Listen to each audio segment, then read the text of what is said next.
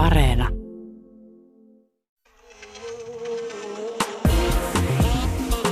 Ylepuhe ja Yle Areena. Naisasiatoimisto Kaartamo et Tapanainen.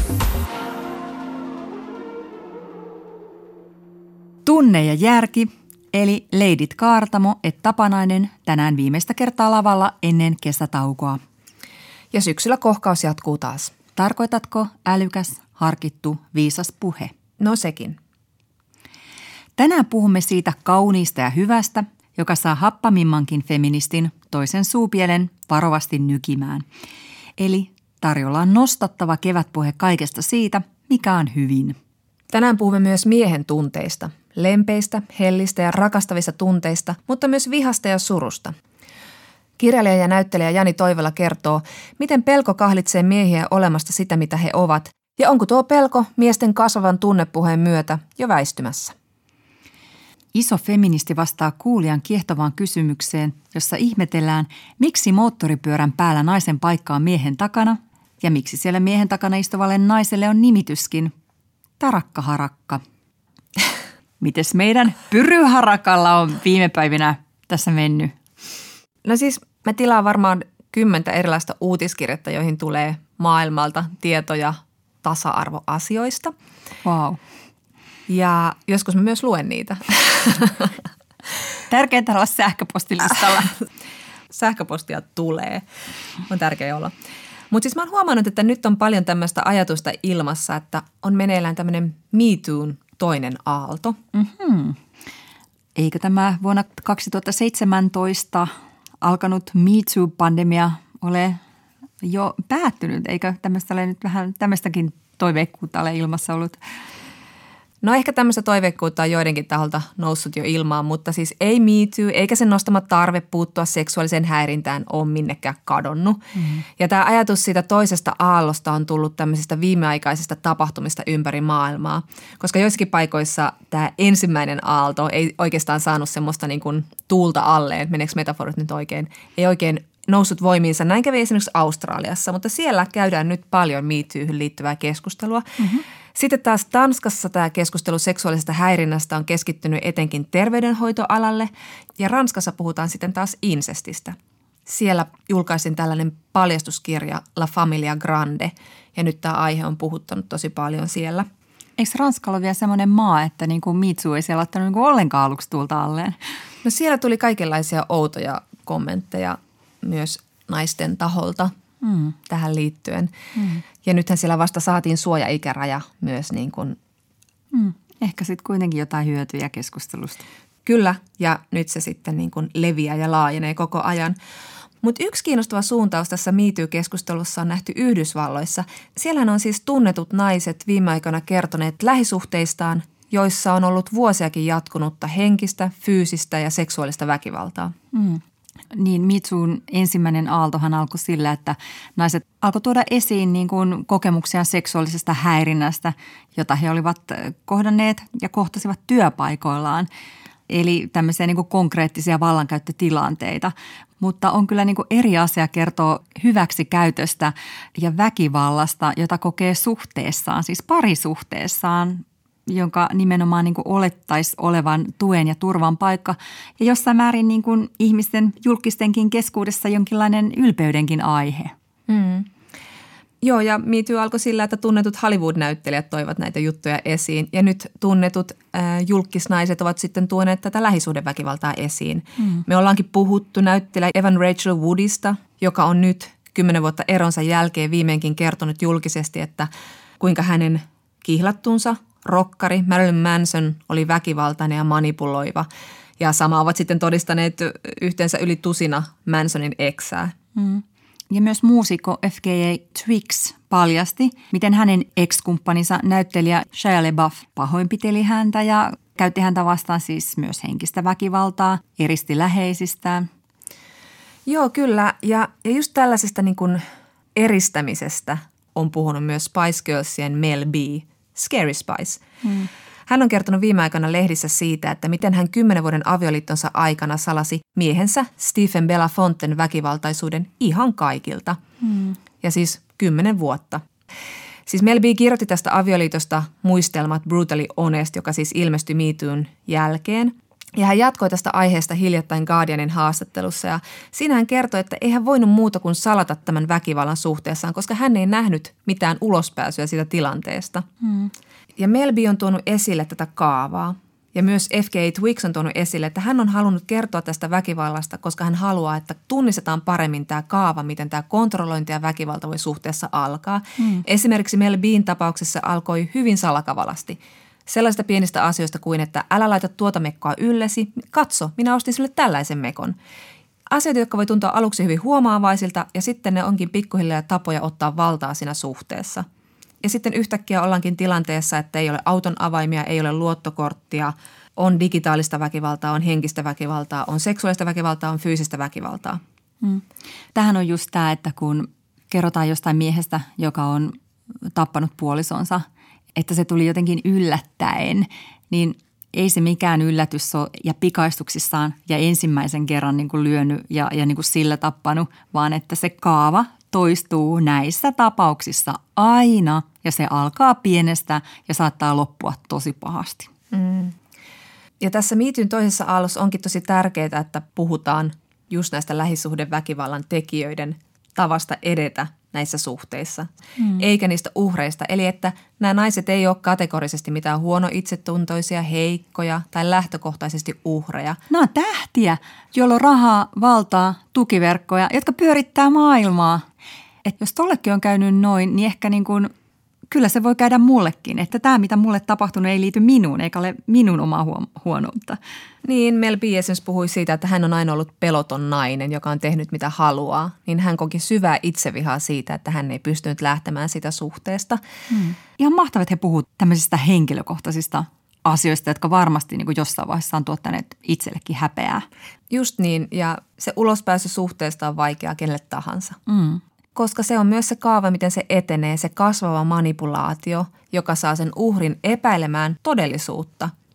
Ei enää erota, mikä on normaalia, mikä on hyväksyttyä, mikä on oma vika, mikä on tekijän vika.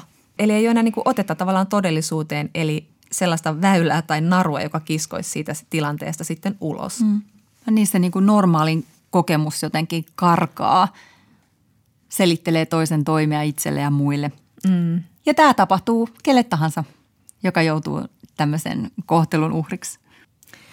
Mutta ei tässä miityn toisessakaan aallossa se koko homma voi jäädä vain näiden julkisnaisten paljastusten varaan, vaan tämä toivoakseni toimisi semmoisena kutsuna niin kuin iso laajaa julkiseen keskusteluun, jossa just puhutaan näistä hyväksikäyttäjien teoista, koska tämä väkivalta usein tulee niin kuin suoraan jostain ohjekirjasta.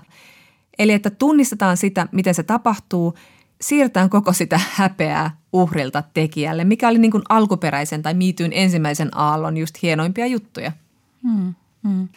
Niin ja samalla se, että niin kuin lähisuhdeväkivaltaa ei saa ajatella niin kuin toisen kodissa tapahtuvana yksityisasiana. Tätä tapahtuu todella paljon. Erityisesti tätä tapahtuu Suomessa paljon. Hmm. Ja että löydettäisiin niin kuin keinoja niin kuin auttaa näitä ihmisiä näyttämällä tämän asian niin kuin yleisyys ja kaavamaisuus jota voisi sitten niin kuin myös rohkaista lähtemään. Niin. Että se niin kuin lähisuhdeväkivallan uhri ei käy sotaa sen puolisonsa kanssa, vaan se liittyy semmoiseen paljon laajempaan sotaan, missä on paljon paljon muitakin uhreja ja paljon paljon muitakin tekijöitä. Ja niin kuin osoittaa, että sieltä on kuitenkin mahdollisuus päästä pois. Joo, ja onneksi Suomessakin tästä jotkut puhuvat, vaikka meillä ei tämmöisiä isoja julkituilla ja julkisnaisilta nyt ehkä todistettukaan, mutta esimerkiksi toimittaja Riina-Maria Metso on kirjoittanut sekä omista että muiden kokemuksista kirjassaan Miksi se ei vain lähde, väkivaltainen parisuhde. Ja sitten myös kirjailija Laura Manninen on käsitellyt osin omakohtaisia kokemuksiaan kirjassaan Kaikki anteeksi. Ja myös näissä on tuotu esiin sitä väkivallan kaavaa, hurmaamisen kautta hallitsemiseen ja lopulta totaaliseen kontrolliin. Mm. Ja yksi tärkeä seikka, mitä toivoisi tähän laajenevaan keskusteluun, olisi se, että mikä on lasten asema tässä. Mikä on väkivallan tekijöiden niin kuin oikeus lastensa tapaamiseen, koska moninainen jää väkivaltaiseen suhteeseen sen takia, että pelkää vaikkapa lasten puolesta, ajattelee, että suojelee lapsia parhaiten pysymällä siinä suhteessa. Koska yhteishuoltajuus, se on joka toinen viikko sen hullun kanssa. Niin. Et se on niinku ongelma. Niin, niin mutta siis pikkulassahan takia yleensä mennään turvakotiin ja haetaan eroja ja mutta on toi toinenkin puoli olemassa, että niin kuin voi olla panssarina tavallaan niin kuin väkivaltaisen puolison ja niiden lasten välissä. Esimerkiksi mikä tulee sitten siihen, että jos niin kuin lastenhuoltajuus jaetaan, niin siinähän ei voi olla. Mm. Mutta hienoa, että näitä tulee näitä keskusteluja. Nämähän on sydäntä särkeviä, mutta niin kuin, tästä niin kuin näkee, että niin kuin naiset enää vaikene. Joo. Koska niin kuin julkisuuden henkilöt voi toimia esikuvina monella tavalla, mutta myös heidän kautta voi tunnistaa sen oman tilanteensa mm. ja sitten ehkä rohkaistua hakemaan apua mm. tai kertomaan edes jollekin sitä tilanteesta eikä enää salata sitä loputtomiin. Mm. Sitten jos ajattelen Melbiitä, niin sen jälkeen kun hän on kertonut tästä, että hän on ollut kymmenen vuotta väkivaltaisessa suhteessa, niin mun ensimmäinen ajatus se on se, että miksi et sä lähtenyt aikaisemmin, vaan että helvetin hyvä, että sä lähdit, kun sä lähdit ja kerrot tästä julkisuuteen. Eli tämä asia ei tahraa Mel se tahraa hänen ekspuolisonsa. Niin kuin pitääkin. Yle Puhe ja Yle Areena. Naisasiatoimisto Kaartamo et Tapanainen. Kas näin. Sitten naisasiatoimistossa kumarutaan suuren feministin keskikokoiselle alttarille näin poikkeusaikoina poikkeusaikaan. Eli keskellä ohjelmaa. Ennen kuin ohjelman vellikello kilahtaa. Tänään nimimerkki Kuski kysyy. Olen tässä kaupparatsuna seurannut, kuinka kesä on tuonut moottoripyöräilijät vakioreiteilleni. Vuodesta toiseen motoristien asetelma on sama. Mies ajaa, nainen istuu epämukavasti korkealla kyydissä ja pitää miehestä kiinni. Koskaan ei toisinpäin. Kun päivittelin tätä asiaa ääneen, kaverini kertoi, että kyydissä istuvia naisia kutsutaan tarakka-harakoiksi – Miksi tämä asetelma on niin perinteinen? Mies ajaa ja nainen istuu passiivisena kyydissä. No joo, tässä tulee mieleen kyllä semmoinenkin urbaani legenda, kenties vaan, että miehet aika usein kanssa ajaa sitä autoa. Paitsi lauantaisin ja sunnuntaisin rouva ajaa, kun miehet on kankkusessa. Mutta käännymme moottoripyöräpsykologisoinnin sijaan tässä kiperässä asiassa motoristin itsensä puoleen, eli Riitta Tynkkysen moottoripyöräpajalle – Tynkkynen järjestää moottoripyörämatkailuun erikoistuneessa Peter Pan Vaikissa moottoripyöräreissuja naisille. Riitta Tynkkynen kysyy heti ensin, että miksi takapenkillä istuminen olisi jotenkin huono asia. Vaikka hän itse ajaa, hän nauttii myös niin sanottuna tarakkaharakkana olemisesta. Hän itse ei pidä sitä halventavana ilmaisuna, vaan motoristipiirien huumorina. Mitäs Jonna, huomaan, että olet tikahtumaisillasi nauruun. Johonkin se takertu. Tarakalle jäi. Riitta Tynkkynen kuitenkin sanoo, että takapenkin mukavuus riippuu paljon moottoripyörän merkistä. Isoissa matkapyörissä se vastaa lähinnä sohvalla istumista, sen sijaan niin sanotuissa muoviluodeissa, eli ei niinkään matkailuun tarkoitetussa malleissa, taas voi joutua istumaan erittäinkin epämukavasti, mutta silloin epämukavuus koskee myös kuskia – Hetkellinen epämukavuus liittyy Tynkkysen mukaan ylipäätänsä koko lajiin. Ajaessa voi sataa, olla kylmä tai kuuma tai takamus voi puutua. Mutta Riitta Tynkkynen sanoi, että yhä useampi nainen ajaa nykyään itse. Heistä moni on entinen tarakkalainen. Ajajan sukupuolta tosi voi olla joskus vaikea erottaa tien päällä kypärän alta. Mikä tuokin tähän sukupuolikysymykseen ihan kiinnostavan twistin. No joo. Mutta motoristi Tynkkynen sanoi, että nykyään on naisten moottoripyöräkerhoja, tapahtumia ja pelkästään naisille tarkoitettuja ulkomaan moottoripyörämatkoja. Muutama vuosi sitten naiset ajoivat viestikapulla henkisesti maailman ympäri.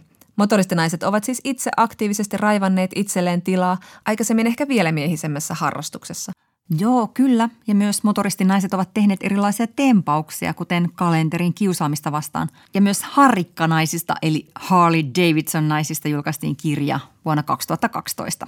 Mutta kyllä tämän harrastuksen hyvin, hyvin hidas naisistuminen on huomattu myös moottoripyörämerkkien suunnittelutoimistoissa. Joo, Tynkkynen kertoo, että moottoripyörämerkit on tuonut markkinoille myös matalampia malleja ja varustekaupoistakin löytyy jo mukavasti naisten ajovaatteita.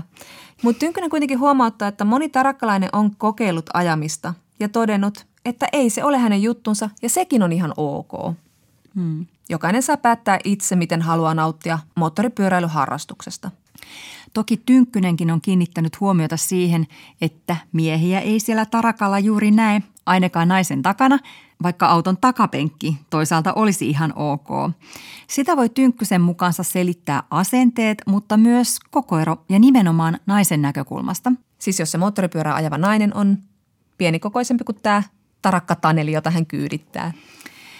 Niin, Tynkkynen selittää, että sitä pyörää voi olla vaikea pitää pystyssä, kun pysähtyy, koska siellä on se painava lasti sitten takana, ellei sitten se mies on niin pitkä, että sen jalat yltää sieltä takapenkiltä maahan.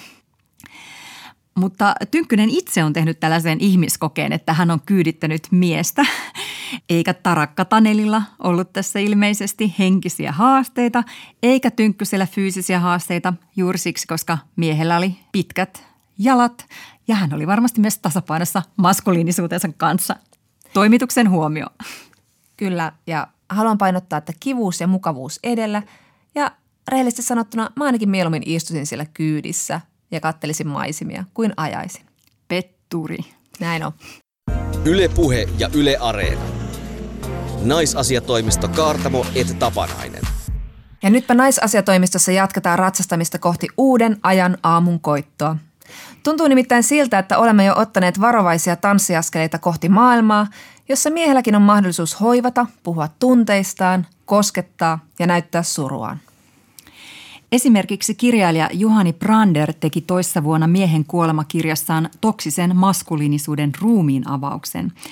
Sitten taas kirjailija ja tanssitaiteilija Eino Saari haastatteli kymmeniä miehiä heidän kosketuksen ja hellyyden kaipuustaan viime vuotiseen miehen kosketuskirjaansa. Ja varsinkin nuoret miehet muuttavat tapaa, jolla miehet puhuvat. Instagramin jäbät ja tunteet tilillä puhutaan rakkaudesta, häpeästä, peloista ja suruista. Herkkämies-blogissa taas käsitellään isän rakkautta omiin lapsiin. Myös somevaikuttaja Joonas Pesonen kirjoittaa paljon miehisyyteen ja rakkauteen liittyvistä teemoista. Ja yksi, joka on raivannut tietä puheelle miehen tunteista ja miehen hoivaan liittyvistä toiveista ja tarpeista, on Jani Toivola, kirjailija, näyttelijä ja entinen kansanedustaja, viimeksi uudessa kirjassaan Rakkaudesta. Jani, sä kirjoitat kirjassasi olevasi mies, jolla on kompleksinen ja hatara suhtautuminen miehisyyteesi. Mitä kaikkea se on tarkoittanut? No tota, ensimmäinen asia varmaan, mikä tulee mieleen on ulkopuolisuus, epävarmuus, pelko, onko lupa, onko elämä sitä, että ikään kuin lähtee itsestään tai kuuntelee itseä ja toimii sitä kautta vai onko se jotain ulkosta, johon pitää ikään kuin jotenkin ahtautua tai sovittautua ja mikä ei mahdu mukaan, niin pitää ikään kuin jättää ulkopuolelle. Mm. Ehkä se on jotenkin se semmoinen luvan ajatus, että tuntuu, että on niin kuin takana monia sellaisia tosi epämääräisiä niin kuin haahuilun vuosia, jossa jotenkin on niin kuin koko ajan vähän ollut ehkä irrallaan itsestään – mutta sitten aina semmoisia kohtia myös, missä on, on niinku löytänyt onneksi sellaisia miehiä, kenen kautta sit on uskaltanut siihen asiaan jotenkin asettua ehkä enemmän omana itsenään. Mutta tosi epämääräinen ja pitkä tie. Mikä sitä pitkää tietä olisi voinut lyhentää? No ehkä puhe. Mä ajattelen, että se on ehkä ennen kaikkea jotenkin tuli myös mieleen tuosta alkuspiikistä, että ehkä jos mä ajattelen itseäni, että mä oon 43-vuotias, niin on semmoista niin kuin ikäpolve, että näistä asioista ei puhuttu. Että sun ympärillä oli tavallaan aina vaan se hiljaisuus ja, ja vielä enemmän hiljaisuutta, jossa olit jotakin, mikä ei ikään kuin ehkä suoraan mennyt siihen johonkin muottiin. Tai se on jotenkin ainakin se tunne, että semmoinen niin kuin jämähtänyt pakokauhu, että mikä, mikä tämä outo asia tässä on. Mm. Ja sitten sä jäät ikään kuin yksin siihen hiljaisuuteen jotenkin ratkaisemaan just näitä samoja asioita, että mistä tässä elämässä niin lopulta on tavallaan kyse. että onko se sitä, että joku antaa mulle säännöt ja mä toteutan niitä, vai mä ikään kuin luon, luon sen niin kuin oman elämäni – ja toisaalta aina sanottiin, että ole oma itsesi ja luo se elämä, mutta sitten tuntuu, että varsinkin tietysti nuorena, että sitten aina kuitenkin, vaikka se kouluyhteisö, että, että se oli kuitenkin niin selkeästi roolitettu ja normitettu, että tässä on tyttö, tässä on poika, tämä on näiden välinen jännite ja suhde, pojat näyttää tältä, ne sosiaalisesti toimii näin, ne on kiinnostuneet näistä asioista, ne pukeutuu näin.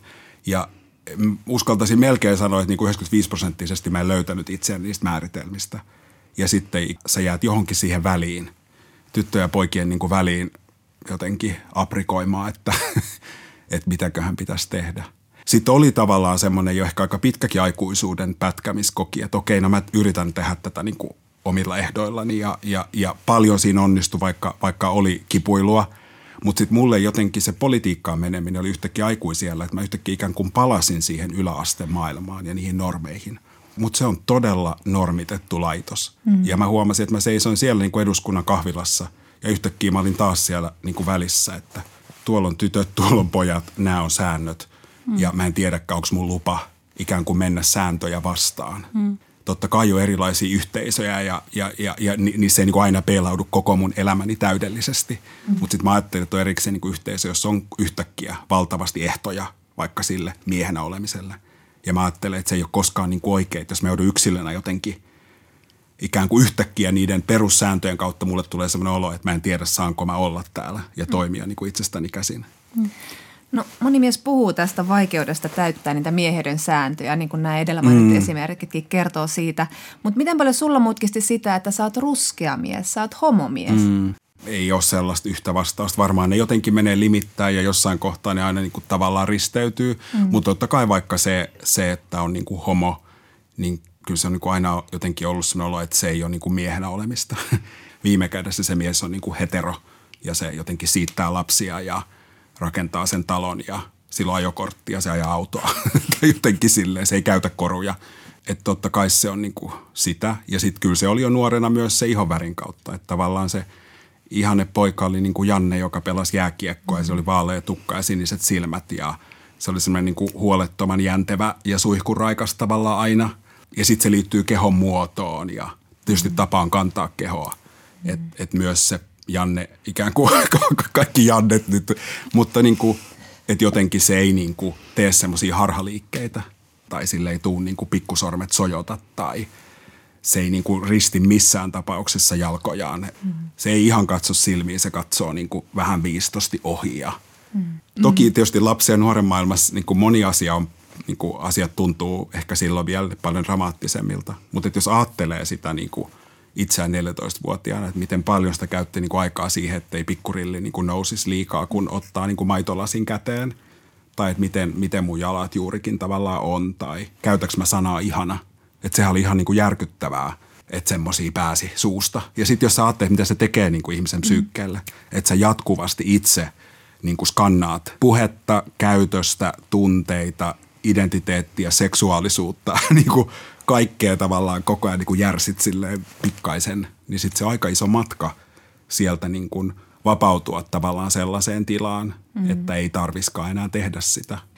Niin ja kun sä puhut tässä kirjassa, että, että nämä Jannet, ehkä he ovat tavallaan niin kuin pelänneet koko ajan myös henkensä edestä mm. ja eivät ehkä ole sitten kasvaneet ihan sellaisiksi miehiksi kuin olisivat voineet ilman sitä kontrollia – koska sitten taas sä olit kuitenkin se mies, joka uskalsi käyttää sitä sanaa ihana mm. ja sä uskalsit tanssia ja sä uskalsit kuitenkin poikata niistä säännöistä vähän, niin mikä antoi sulle sitä rohkeutta? Tuliko se jostain lähipiiristä vai, vai eikö sä vaan pystynyt tukahduttamaan mm. sitä ihan kokonaan? siis kyllä mä tavallaan ajattelen, että lopulta se on kuitenkin vaan sitä, että sitten sitä ihminen vaan ei niin kuin osaa muuta kuin seurata itseään. Että se ei ole ikään kuin päätös olla rohkea, mä ajattelen, vaan se on ikään kuin – sekin on tavallaan sitä selviytymistaistelua. Et, et mä en pysy hengissä, jos mä elän niin, että mä, mä ikään kuin oon itsestäni ulkona mm. tai esitän jotakin roolia.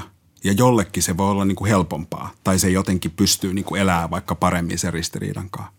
Et kyllä mä muistan aina, että sitä tarrautui niin kuin ylipäätään vaikka kaikki sellaisia aikuisia, jotka jotenkin rikko sellaista aikuisena olemisen kaavaa. Ja sitten mulle kyllä se, että mä itse parikymppisenä muutin New Yorkiin opiskelemaan näyttelijäksi, niin se oli niin kuin valtava tavallaan sen käännekohta ja varmasti semmoinen aika iso vapautumisen hetki, koska yhtäkkiä niitä peilejä tuli niin paljon enemmän.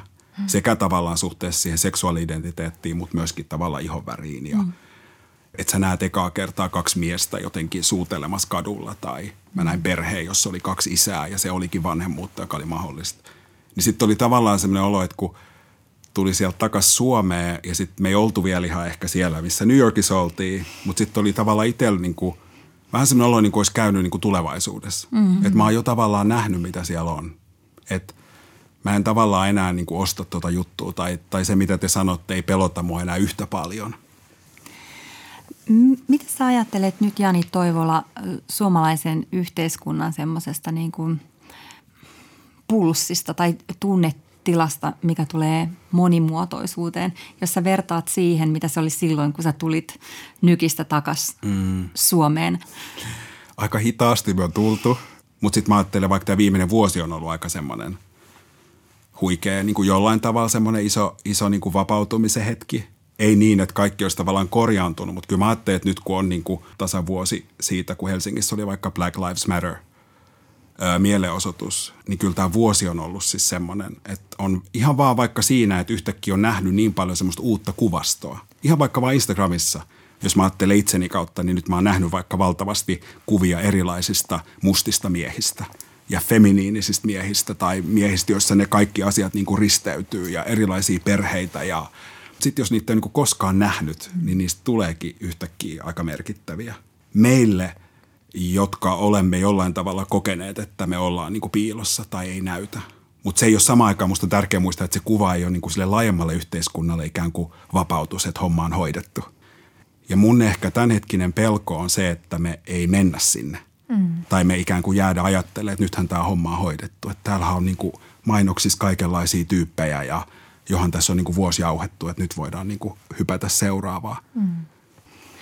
No mutta Jani, puhutaan vielä siitä sun mieheksi kasvamisesta ja siitä, miten sitten muut miehet on siinä ihan olennaisia mm. myös niin kuin esikuvina, mutta myös niin kuin läheisinä. Mm. Moni mies on puhunut siitä, että kahden voi vielä toisen miehen kanssa puhuakin tunteista, mm. mutta sitten kun sen tulee kolmas mies tai viimeistään se neljäs mies tuo sen, että sitten heitään läppää ja kukaan ei enää kerro mistään oikeasta yhtään mitään. Mm miksi se on niin pelottavaa lipsua niistä semmoisista miehen porukan säännöistä? Ja ootko sä jo löytänyt semmoisen miesporukan, jonka kanssa sulla on ihan niin kuin ok olla ja puhua ja sanoa, mitä sä haluat? Kyllä mä koen, että mä oon niin kuin jotakin sellaista tavallaan löytänyt. On niin kuin nyt viime vuosina jotenkin syntynyt sellaisia syvempiä ystävyyksiä oikeastaan ekaa kertaa miesten kanssa, joissa on paljon enemmän semmoista intiimiyttä ja haavoittuvuutta ja jotenkin asioita ehkä sanotaan toisella tavalla ääneen – mutta sitten mä ajattelen, että se on samalla myös ehkä semmoinen uudenlainen lupa, mitä itse kantaa enemmän mukana. Mm. Että me emme mihin tahansa yhteisöön, niin mä ehkä jotenkin vaan tuon sitten enemmän itseni sinne, riippumatta minkälaista miehenä olemista siinä huoneessa tavallaan on. Koska kyllähän siinä voi myös itse tehdä sen, että mäkin tarjoan yhtäkkiä sitä kuorta ja sellaista mm. niin kuin tiettyä kepeätä lennokkuutta. Niin, että miten nopeasti sitä, vaikka on niin kuin täysjärkinen aikuinen ihminen, jolla on oma elämä, niin sitä voi kadottaa itsensä niin kuin tavalla hetkessä. Ja se oli vaikka paljon sen politiikan, että vasta sitten kun lähti eduskunnasta, niin mä oikeastaan annoin itseni luvan niin kuin miettiä niitä asetelmia, että missä, missä asetelmissa mä niin kuin olin kahdeksan vuotta tavallaan. Mm. Ja sitten vasta niin kuin vaikka, että, että mä olin 96 prosenttia ajasta kahdeksan vuotta niin kuin ainut musta ihminen jokaisessa mm. huoneessa. Mm että miten, niin, että ehkä sillä on joku vaikutus, että minkälaista niissä huoneissa on toimia, minkälaista niissä on niin kuin, ikään kuin pystyä tavallaan parhaimpaansa. Että on niin kuin sama aikaa oli vallan pitäjä, mutta oli myös sen saman vallan alla. Ja siksi se on vaikka musta sen talon kannalta kauhean tärkeää, että ne normit jotenkin purkaantu siellä. Mm. Koska se on myös este niin kuin, musta sen niin kuin demokratian ihanteen toteutumiselle. Että mä niin kuin tutustun ikään kuin koko ajan uusiin maailmoihin – tai jotenkin niin kuin, pyörin eri yhteisöissä täällä tiedätkö, että mä menen johonkin Vogue Ball-iltaan ja siellä on koko se niin kuin Voguing-skene ja, ja, ja kaikki niin kuin tyypit, ketä siihen maailmaan kuuluu ja kaikki erilaiset identiteetit ja ihonvärit ja niin se, mikään sen maailman jotenkin arvoista ja mikä siellä on niin kuin tosi voimakasta ja toiveikasta, niin tuntuu, että eduskunnassa sen maailman olemassaolo ei tarvitse edes tiedostaa. Ja se ei ole minkäänlainen merkki ikään kuin epäsivistyksestä. Että on musta valtavasti niin kuin asioita, jotka voi jättää ulkopuolelle – ja sä oot edelleen ikään kuin vaikutusvaltainen, älykäs, kunnioitettu ihminen. Hmm. Että et kun sitten jossain toisessa kohtaa ne rajat on ihan hirveän kriittisiä, että jos sä et tiedä niin kuin sataa sivua ulko-osaa lausua sote-uudistusta, niin sä olet niin kuin moukka. Ja siellä se on niin kuin ihan hemmetin niin kuin tiukkaa, mutta sitten sun ei niin kuin tarvii ymmärtää niin kuin puolen ihmisten identiteettejä. Niin juuri näin, että mitä se sivistys sitten on niin. ja perehtyneisyys ja asiantuntemus. Sitten jos miettii vielä niin kuin saati millaiselle kansalaispalautteelle kansanedustaja altistuu, sinä olet siitä saanut osasi. Miten paljon sä oot löytänyt itsestäsi empatiaa, mikä on mm. aika iso vaatimus, vaikkapa ihmisten pelkoja kohtaan? Mulle mahtuu kaikki oikeastaan ihan siihen samaan niin kuin hetkeen jopa. Että voi olla niin kuin syvä loukatuksi tuleminen ja tavallaan se oma niin kuin kipu.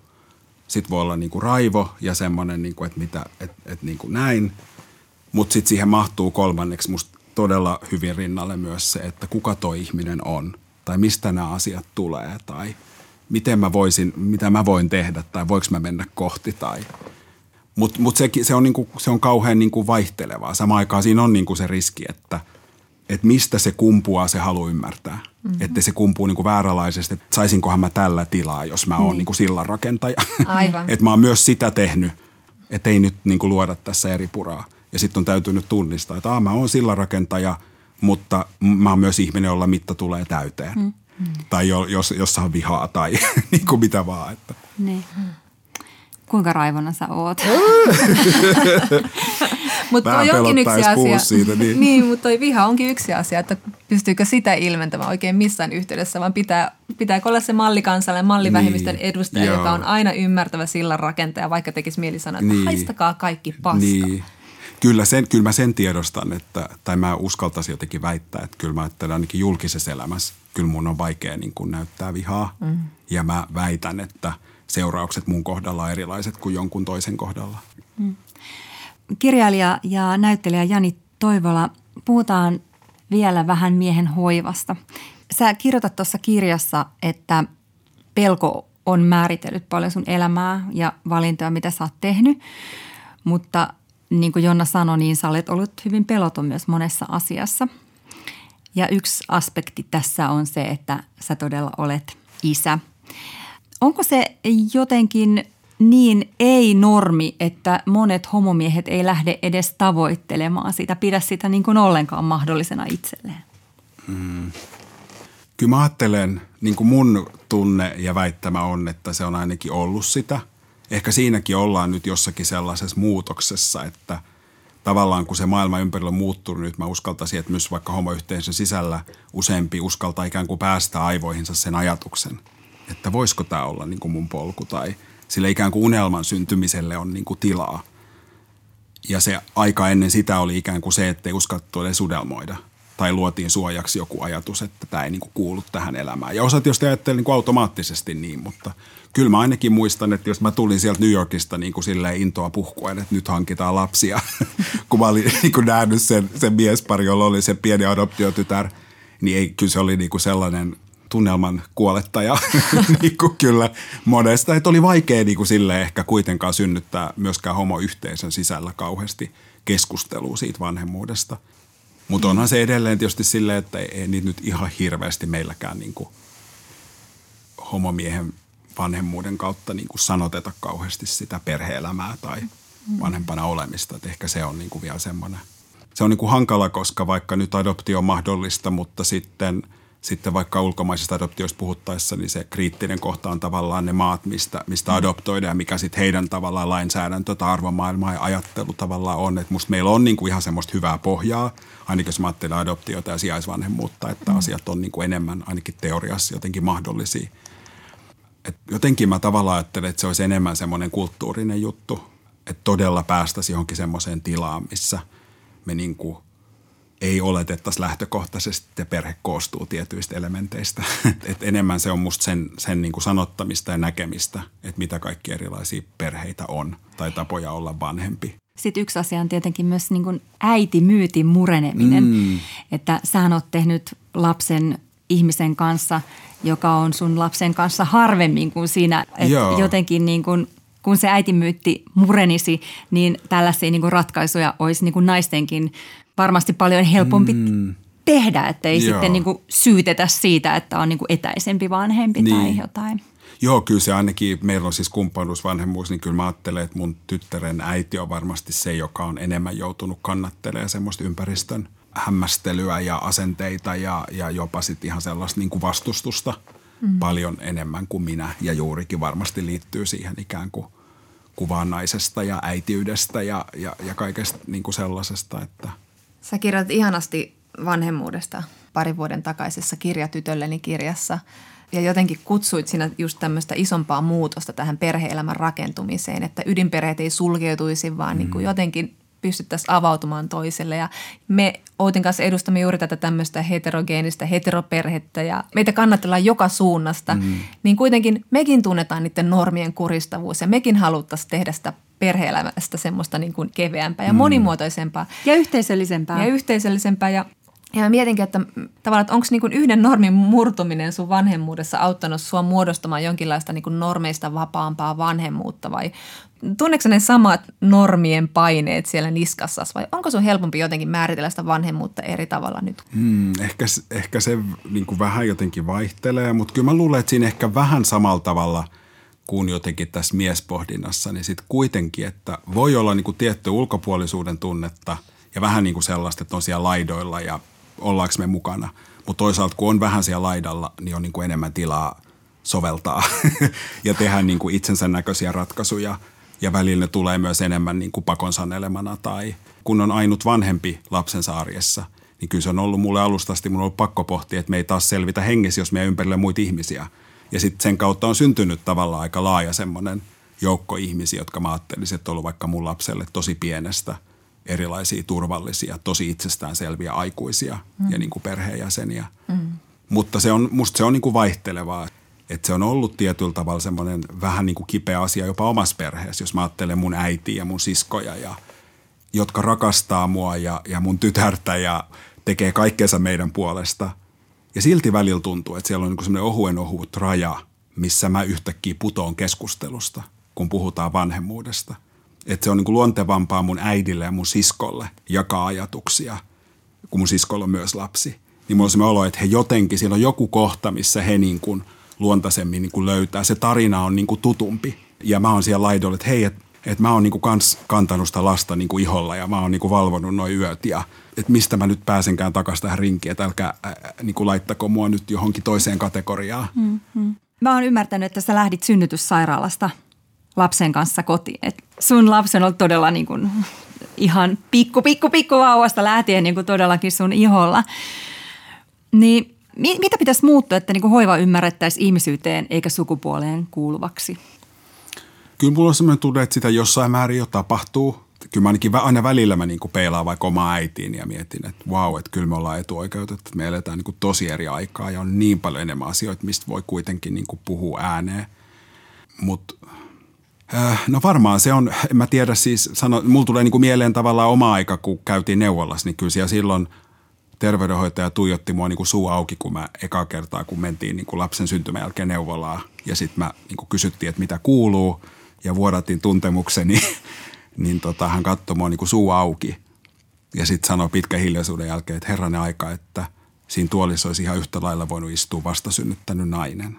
Että kaikki nuo asiat, mitä sä puhuit – niin hän on aina ajatellut, että ne on niin kuin naisen ja äidin kokemuksia ja että ne liittyy siihen niin kuin synnytykseen ja hormoneihin. Ja, ja totta kai nekin on olemassa olevia asioita, mutta ehkä siellä on kuitenkin aika paljon sellaista, mikä tapahtuu kelle tahansa, joka sen suuren niin kuin elämän mullistuksen käy läpi tai yrittää niin kuin henkensä edestä pitää elossa jonkun pienen ihmisen niin kuin sukupuoleen katsomatta. Kukaan ei ole niin kuin kone, vaan kyllä se alkaa tökkiä meissä kaikissa niin kuin liikkeelle jotakin – niin varmaan se tietysti ammattilaisuudessa se, että miten niitä tilanteita sanotetaan, miten julkisessa puheessa sanotetaan vanhemmuutta ja kelle se kuuluu tai mikä siellä kuuluu kellekin.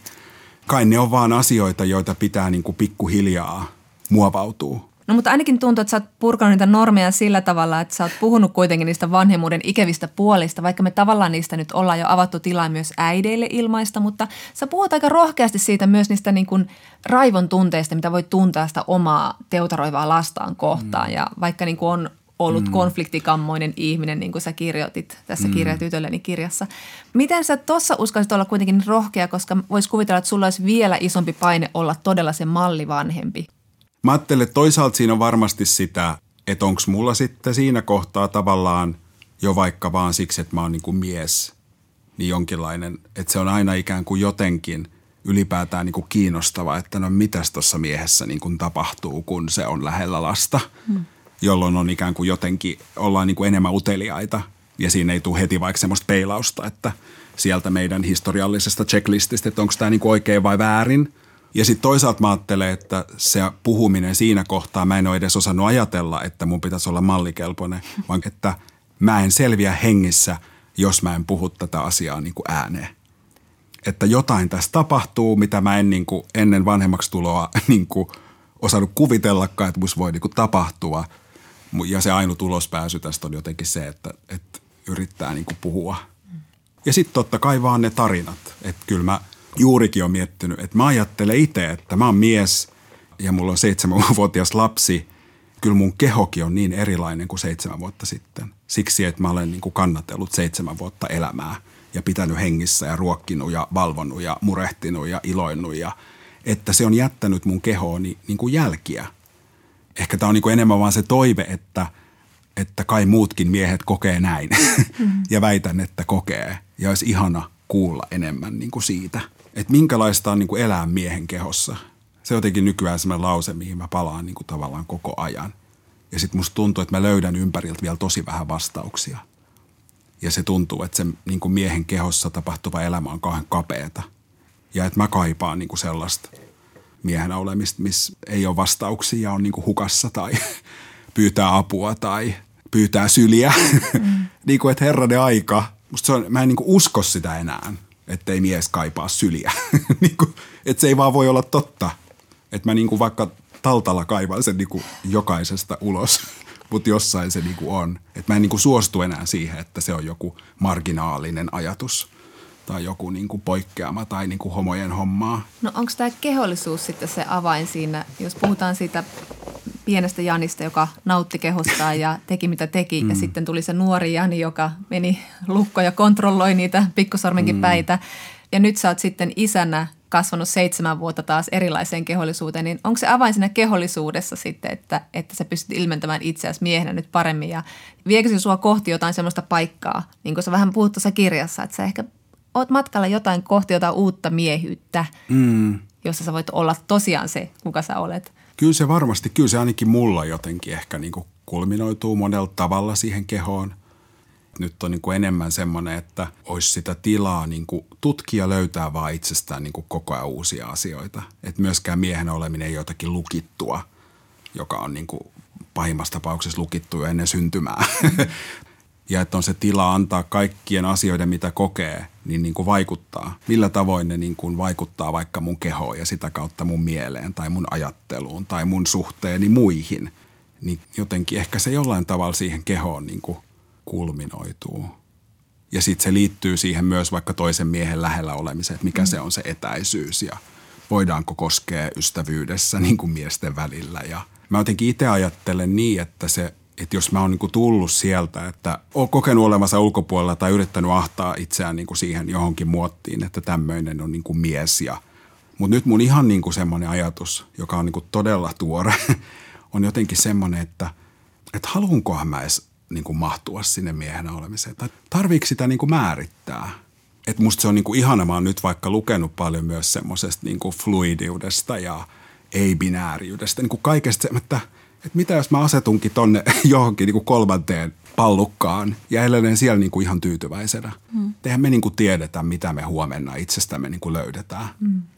Ja sitten kuitenkin aika paljon varmaan eletään niin, että mitä ei enää saa löytää. tai niin kuin, että älä niin kuin, Mutta eikö se ihan, ihana sulkea sen yhden kopperon ovi olla silleen, en mä itse asiassa, mä itse asiassa lähden tässä pelistä Joo, pois. ei kiinnosta enää, että mä menen tuolla jotenkin näyttää. Tuo niin kuin, Joo. Mm. Niin ja sitten tietenkin siihen niin kuin kehoonhan liittyy niin kuin jotenkin häpeää ja varsinkin mm. sitä, kun sitä pitää tuutata siihen tiettyyn stereotyyppiseen muottiin, niin sehän on ihanaa, jos semmoisesta niin kuin kehollisuuteen liittyvästä häpeästä voisi joskus luopua, mutta mm. vaikeaa se on, kun meistä kaikkia siihen niin kuin jossain määrin mm. työnnetään. Mm. Ja sitten toisaalta tulee sellaisia, vielä jotenkin jakaa, siis oli semmoinen hetki tässä korona-aikana, että mä näin – verkosta paljon teatteriesityksiä ja tota, sitten jos te ajattelette teatterinäyttämöä, niin mikä on se mies, joka siellä näyttämöllä on? Hmm. Mikä sen miehen suhde on muihin? Mikä on sen seksuaalisuus? Mikä on sen ulkonäkö? Mikä on sen ihonväri? Miten se käyttää kehoaan tai ei käytä? Minkä muotoinen se keho on? Niin kyllä se oli ollut taas niin kuin melkein kaikkea muuta kuin mitä itse oli. Hmm. ja tota, sitten mä katsoin Lontoossa yhden semmoisen esityksen kuin Barbershop, joka – jossa on siis näyttämällä, olisiko siinä 15 mustaa miestä eri-ikäisiä, niin kuin teini-ikäisestä ehkä semmoiseen 70 Ja sitten siinä näytelmässä on yhtäkkiä semmoinen kohtaus, missä kaikki tämän näytelmän miehet on samaan aikaan lavalla ja siellä soi tosi semmoinen voimakas musiikki ja ne kaikki miehet tanssii. Ja ne ei ole niin kuin tanssijoita, vaan ne on niin kuin eri-ikäisiä miehiä, jotka liikkuu niin kuin voimakkaasti niin kuin musiikin tahtiin. Ja mä katson sitä niin kuin ruutua – Ja sitten mä yhtäkkiä vaan, että mä oon toi. Ja se ei ollut niin kuin yksi mies, vaan mä olin, että mä oon tuo joukko miehiä, että toi on mun keho ja mä näen sen niin kuin ensimmäistä kertaa.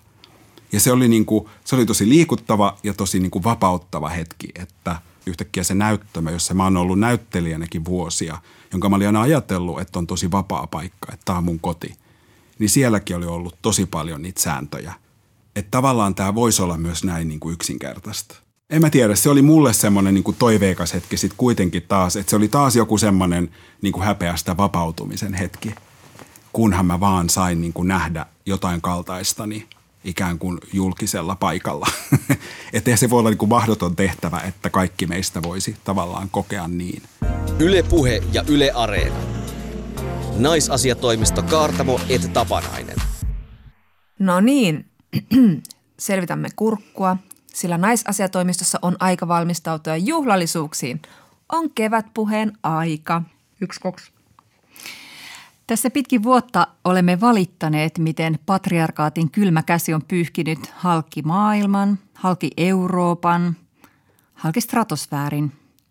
Ja vaikka kesä se alkaa feministilläkin, niin huoliryppy silmien välissä ei oikene, koska feministin kynnys tuikata sinne lisätäytettä on myös melkoisen korkea.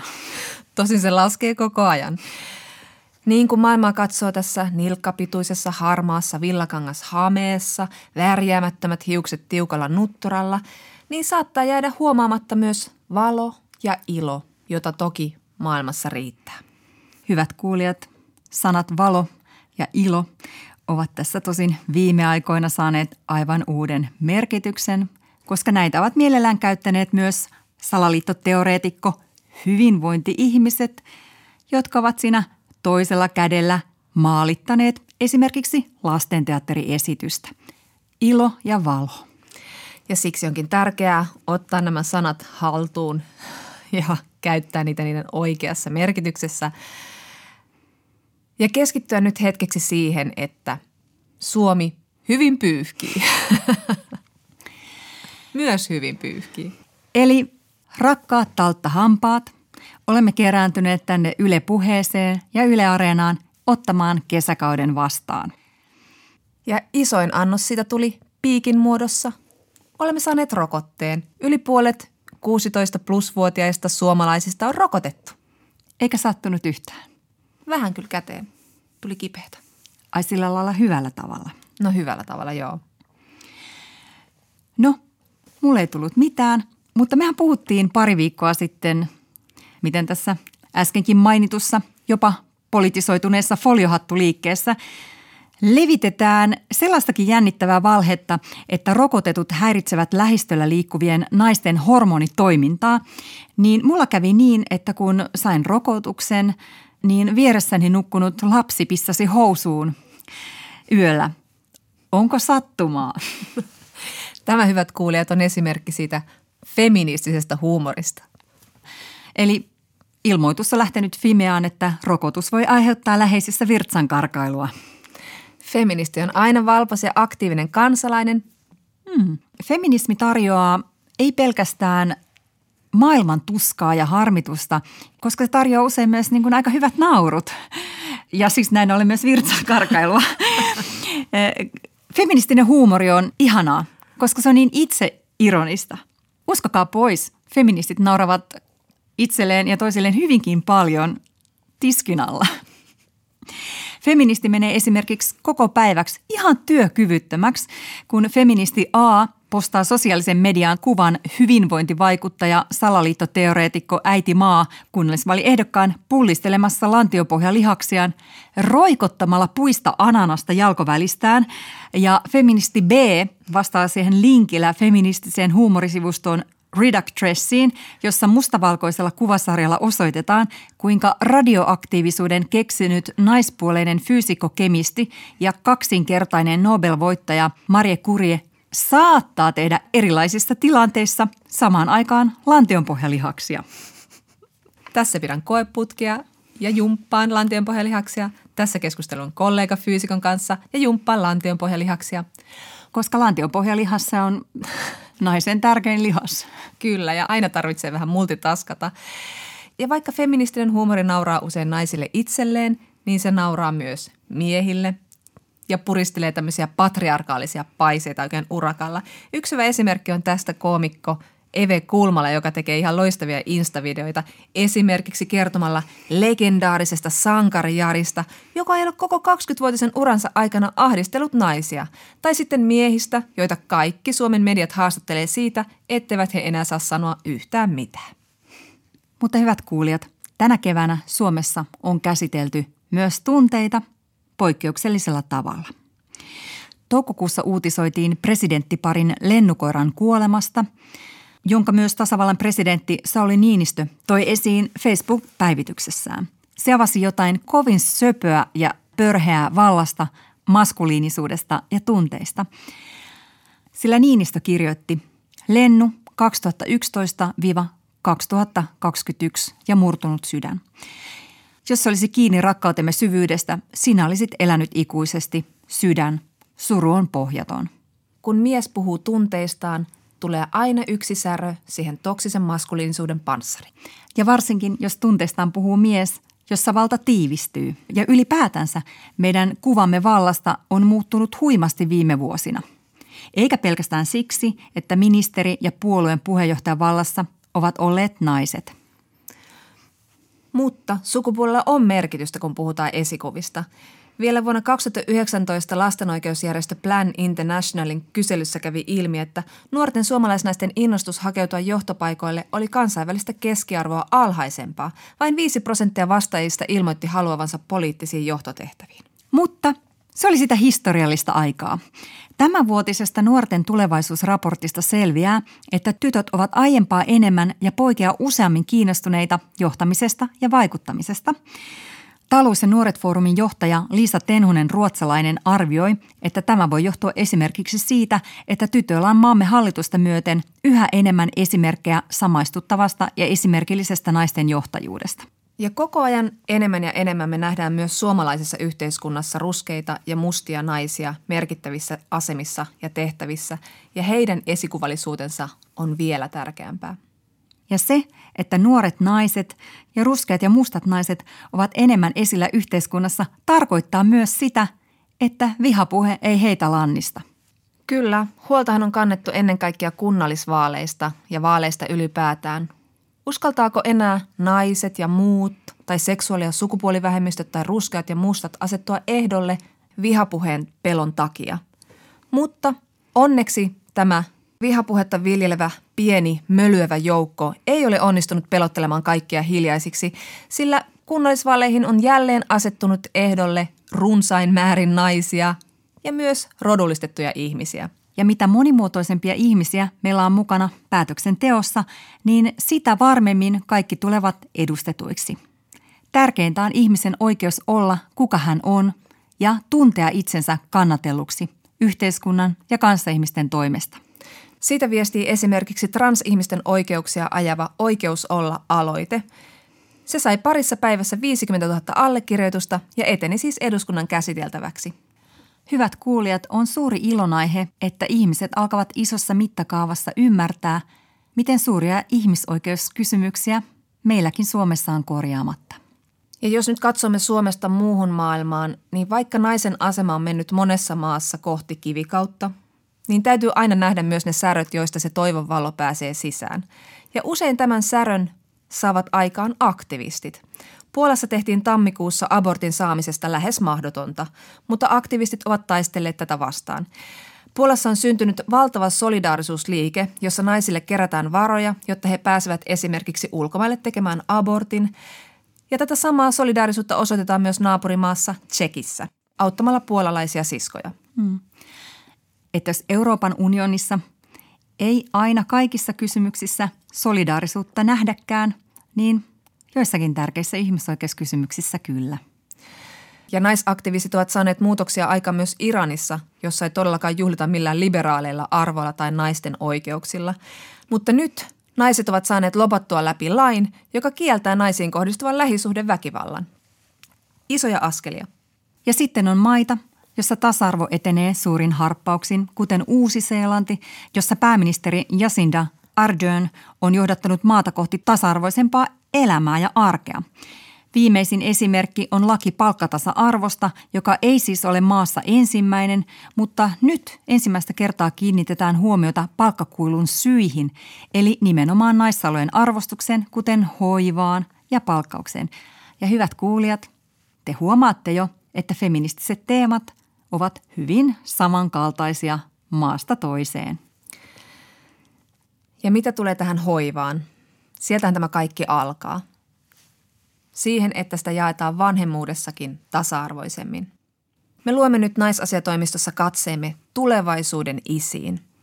Sillä jos nykyinen lakialoite tasa-arvoisesta vanhempainvapaiden jakautumisesta toteutuu, se voi tarkoittaa sitä, että 20, ehkä 30 vuoden päästä meillä on tilanne, jossa vanhempainvapaat jaetaan 50-50. Kuvitelkaa. Ja esimerkin omaisesti voimme kääntää taas katsemme länteen. Ruotsissa lakia muutettiin 90-luvulla vastaavalla tavalla ja nyt siellä uskotaan, että pian tilanne todella on tämä 50-50. 30-70kin on jo ihan kiva luku. Ja kun se miehen hoiva normalisoituu, niin tulee myös koko ajan enemmän ja enemmän tilaa uudenlaiselle miehuudelle. Mm. Ja kävi eräänä päivänä niin, että feministi meni neljävuotiaan poikansa kanssa vaateostoksille. Ja pieni poikanen halusi teepaidan, missä oli hurja ninja, mutta hän halusi myös mekon, joka oli hurjan Elsan. Molemmat olivat ihania. Ja se vaati feministiltä sen, että feministikin pitää päänsä kylmänä, ei rupea estelemään, vaan nauttii lapsen ilosta ja sanoo, sinä voit tehdä ihan mitä vaan, me emme varaudu siihen. Tämä ei ole tapa, millä me ennaltaehkäisemme kiusaamista. Emme suostu sukupuolen takia pienentämään itseämme niiden asioiden äärellä, joista nautimme. Sillä nautinto ja ilo, se on radikaali teko. Hyvää kesää. Hyvää kesää. Ylepuhe ja Yle Areena. Naisasiatoimisto Kaartamo et Tapanainen.